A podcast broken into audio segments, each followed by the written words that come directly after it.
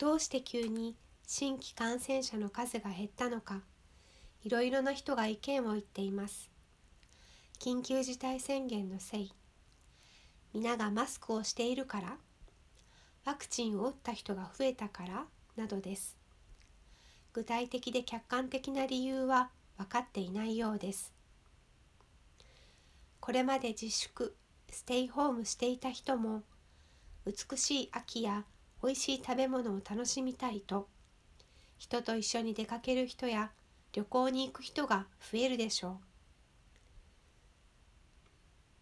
しかし他の国ではまた新規感染者の数が増えているところもありイギリスでは1日の新規感染者の数5万人と言われています。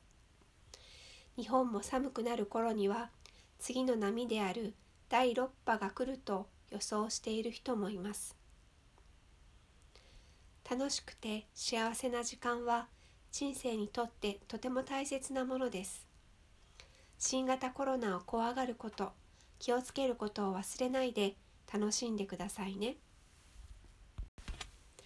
少しこれまでを思い出してみましょう。ちょうど1年前の今日2020年10月24日の新規感染者の数は726人でした。そして2ヶ月前の2021年8月24日は2万1561人でした。この2021年8月は日本の新規感染者の数がこれまでで最も多くなり大変でした。21都道府県に緊急事態宣言が出ていました。大きな都市で行われていた飲食店の時短要請。つまりレストランやバーカフェなどを閉める時間を夜の8時または9時にしてもらうお願いはなくなります。